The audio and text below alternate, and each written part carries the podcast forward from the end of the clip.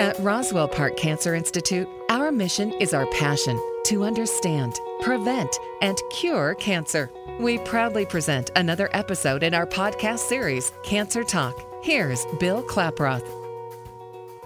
Recent advances in cancer treatments, such as cytoreduction, hyperthermic intraperitoneal chemotherapy, or cytoreduction and HIPEC, has proven to be an effective treatment option for certain late stage gastrointestinal cancers. And here to help us learn more about cytoreduction and HIPEC is Dr. Valerie Francescutti, Assistant Professor of Oncology, Department of Surgical Oncology at Roswell Park Cancer Institute. Dr. Francescutti, thank you so much for your time. So, what is cytoreduction and HIPEC? Well, it's a combined surgical procedure where initially, uh, as the first portion of the procedure, an abdominal tumor or tumor nodules are removed. And once all or near all of the visible tumor has been removed by the surgeon, um, we administer warmed chemotherapy into the abdominal cavity while the patient is still under an anesthetic. And the rationale for this chemotherapy is to manage the microscopic tumor cells that may remain um, that cannot be removed by the surgical portion of the procedure. And so those um, two combined portions of the procedure are done at one um, in one setting at one uh, time. And the benefit really is that the chemotherapy that's provided into the abdominal cavity after the cytoreduction is given directly to where the problem is, which is in the abdominal cavity. Um, and we can provide it both at a higher concentration than we would be able to by providing it intravenously, like um, standard chemotherapies are given, and also the patient absorbs less of it, so the toxicities from that higher dose is less. So, how does this work? Is that because of the heat component? Um, several different things. There's heat, there's perfusion pressures, um, and also the actual character of the chemotherapy drug itself being sensitive uh, to the particular uh, types of uh, tumors that it treats. Um, one of the more common types of chemotherapy that we use as this procedure uh, in this procedure would be mitomycin C. Um, other types of chemotherapy include oxaliplatin um, which is another common um, chemotherapy drug that's used. Um, both of those are probably the two most common ones. At Roswell, we tend to use uh, the mitomycin C most frequently. Uh, it's the best studied and um, has had very good response rates. And what are the advantages of the HIPEC procedure? So, um, in terms of uh, being able to remove all the, the visible tumor at the time of the surgery, um, we can um, specifically um, deal with everything that, that is there that could in the future, say, cause uh, bowel obstruction. Um, we can also reduce um, the amount that's left in the abdominal cavity, if any tumor, to a very small amount where the chemotherapy that's administered after the surgical part of the procedure um, can actually deal with it. And um, we know that there is definitely tissue penetration of the uh, chemotherapy that's given into the abdominal cavity to, to manage it. Um, the other part of that, which um, is very important from a patient quality of life perspective, is many of these patients, in particular um, ones that have colorectal cancers or appendix um, adenocarcinoma type cancers, do need to have some um, IV or standard chemotherapy treatments.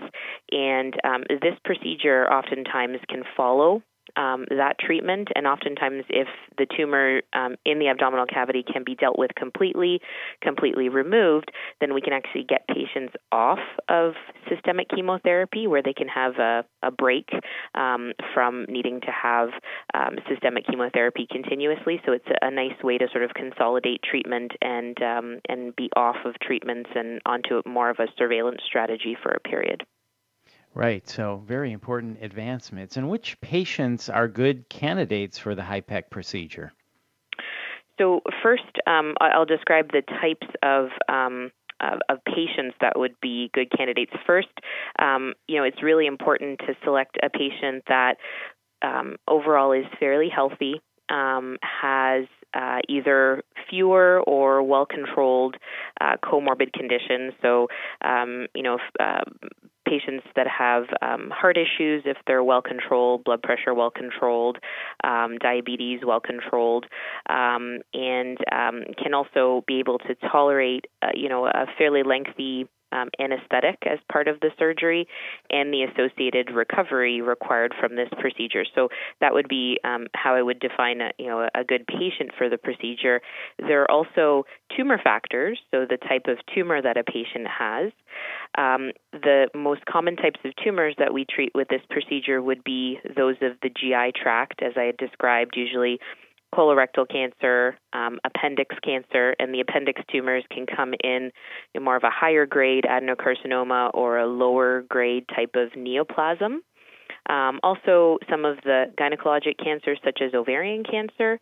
And then, lastly, the less common types of tumors that start directly from the cells of the lining of the abdominal cavity, and those tumors are um, are peritoneal mesothelioma or uh, primary peritoneal uh, cancers. So those are the usually the best treated um, tumors with this approach. The important parts about um, the patient's um, extent of disease is really something that we carefully consider, uh, both on imaging and prior operations.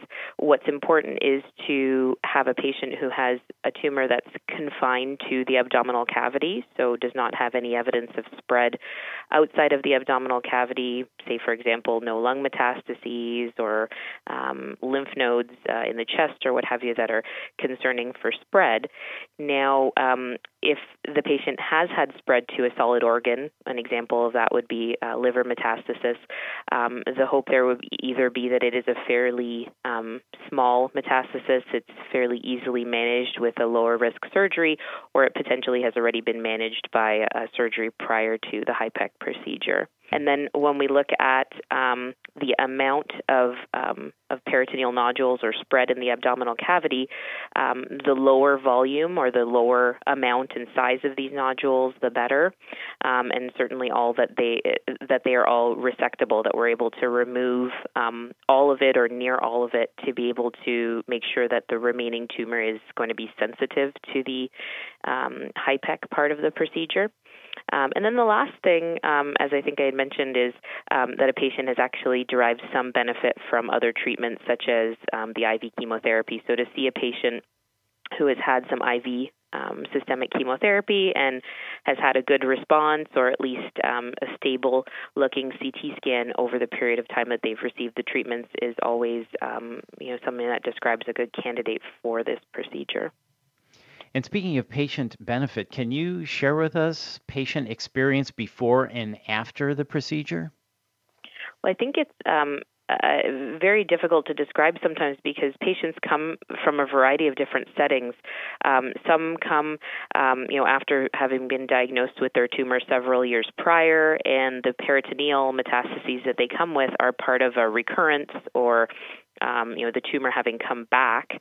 Um, and then other patients, um, that's how they originally present, you know, to their um, gastroenterologist or their internist with um, the tumor that had already spread. So I think patients are coming from a variety of different settings, and so it's very difficult to um, get a handle on on the experience itself. I think that it is a very complex surgical procedure to discuss, and it really does involve a lot of preoperative preparation um, you know, physical therapy, nutrition. Um, it does involve an in-hospital recovery period, which is usually anywhere from seven to 14 days, and then also the recovery at home, which, depending on um, the actual surgical procedure and what is done for the patient, that can be, you know, six to eight weeks um, or longer recovering at home. Um, from my personal um, experience with these patients, I think many of them are very um, overwhelmed uh, with the amount of information that they get. Um, and uh, I think we're also often not the first or the only physician to see that patient. So we are, um, you know, part of, of the team that will be managing them.